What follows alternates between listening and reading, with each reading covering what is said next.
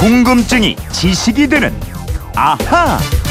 네, 불쑥불쑥 튀어나오는 궁금증을 유쾌 통쾌 상쾌하게 날려버리는 지식 충전 시간입니다. 궁금증 해결사 김초롱 아나운서입니다. 어서 오세요. 네, 안녕하세요. 오늘 목요일이에요. 이거 하는 날입니다. 아하 목요 특별판 앗, 앗, 이런 것까지. 예, 오늘은 먼저 휴대폰 뒷번호 1865님이 주신 궁금증인데요. 병원에서 발급하는 의사 소견서와 의사 진단서는 차이가 뭔가요? 발급 금액도 차이가 나고요. 또 진단서에는 일반 진단서와 상해 진단서로 구분해서 발급 금액이 많이 차이가 나는데 이것은 또 무슨 이유인가요? 병원은 병을 치료하는 곳이지 행정으로 돈 버는 곳이 아니잖아요. 이유가 궁금합니다. 이러신 건데. 아, 예. 예.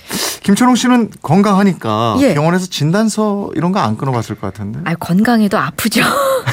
저도 보기보다 연약했어요. 가끔 아파요. 아, 끊어봤어요 이런 거? 예, 그 연말에 보험 청구하고 아. 이런 거 할 때 필요해서 병원에 다시 가서 끊었거든요. 네네. 그럼 돈을 내야 하더라고요. 그렇죠. 예. 근데 또 이게 병원마다 달라요. 음, 맞아, 어디는. 만 원 달라 그러고 어. 디는 뭐 몇 천 원이면 된다 그러고. 그러니까 오늘 그거 알아보자고요. 예, 예. 예, 문자를 주신 청취자는 진단서 비용이 비싸다고 생각돼서 화가 좀 나신 것 같은데 예. 예, 진단서와 소견서 먼저 이 차이부터 알죠. 예, 이게 차이가 있는데요. 소견서는요, 우리가 질병이나 부상으로 병원 의원에서 진료를 받다 보면 같은 병원의 다른 과나 아니면 아예 다른 병원으로 옮겨서 진료를 받을 때가 있잖아요. 네. 이때 나를 먼저 담당할 의사가 자신의 진료한 소견, 이 소견을 의, 의- 서류에 써서 주는 것, 이게 소견서입니다. 음, 이 환자를 진료하게 될 다른 의사에게 자기 자신의 소견을 밝혀서 진료에 참고할 수 있도록 하자 이런 용도인 거죠. 그러니까. 예, 맞습니다. 예. 이 소견은 진료의 일환이에요. 따라서 이 비용은 일반적으로 진찰료나 입원료에 포함되고 따로 환자에게 부담시키지 않는 병원이 많은데요. 하지만 다 그런 것도 아니고 받는 것도 있고요. 음. 받더라도 진단서처럼 비용이 그렇게 높진 않습니다. 네. 그럼 이번엔 진단서요. 진단서는 비용이 훨씬 비싸던데. 이 진단서는 의사가 진찰하거나 검사한 결과를 종합해서 생명이나 건강의 상태를 증명하기 위해서 작성한 의학적인 판단서입니다. 네. 이 진단서는 법적 효력을 가지고 있고요.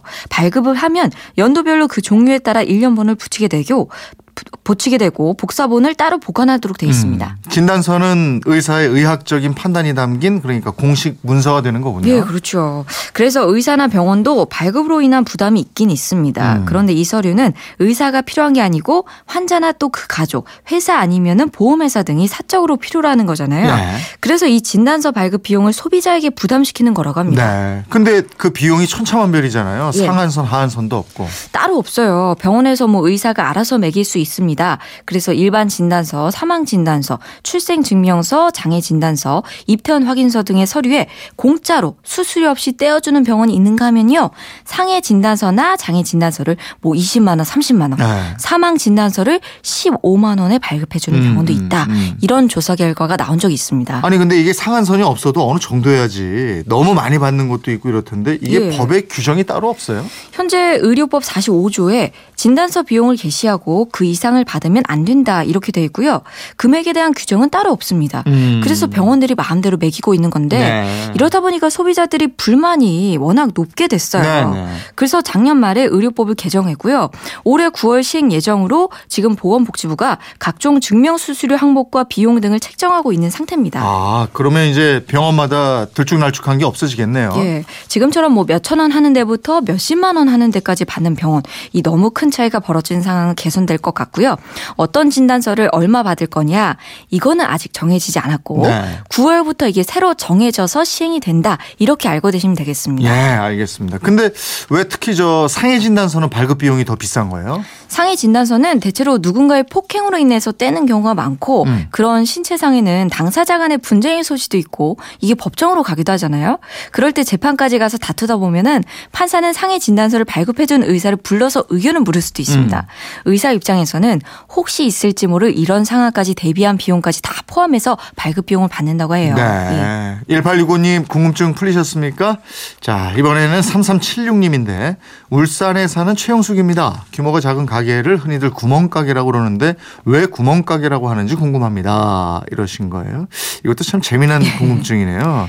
그 왜 구멍가게라고 그래요? 아니 구멍가게가 네. 우리가 흔히 규모가 작은 가게를 이렇게 네. 되잖아요. 예. 네. 또 가게가 가가라는 한자어에서 나온 말이거든요. 임시가 가건물 할 때 그 가자에다가 아. 집가자를 쓴 가가 이거 말 그대로 제대로 지은 집이 아니고 임시로 지은 가건물이란 뜻인데 네. 이 말이 변해서 가게가 된 거거든요. 어, 그러면 가가 이, 이거는 어떤 목적으로 임시로 지은 집인 거예요? 그 조선시대 종로통에는 포목전이나 뭐 어물전 같은 지금으로 치면 도매상 같은 큰 가게들이 있었어요. 네. 이 가게를 전이라고 했고 음. 그것보다 작은 가게를 점이라고 했습니다. 네. 그래서 이 가게들을 부를 때 전방 또는 전방이라고 불렀는데 이 전방이나 전방 은 더 작은 임시로 지어서 장사를 하는 곳 바로 가가라고 불렸습니다. 음, 가게 중에서 가장 작은 가게 그게 가가였군요. 예, 작은 길가나 마을 어귀에 조그마한 가건물, 가가를 짓고 거기서 생활 필수품이나 과자 등을 팔았는데 음.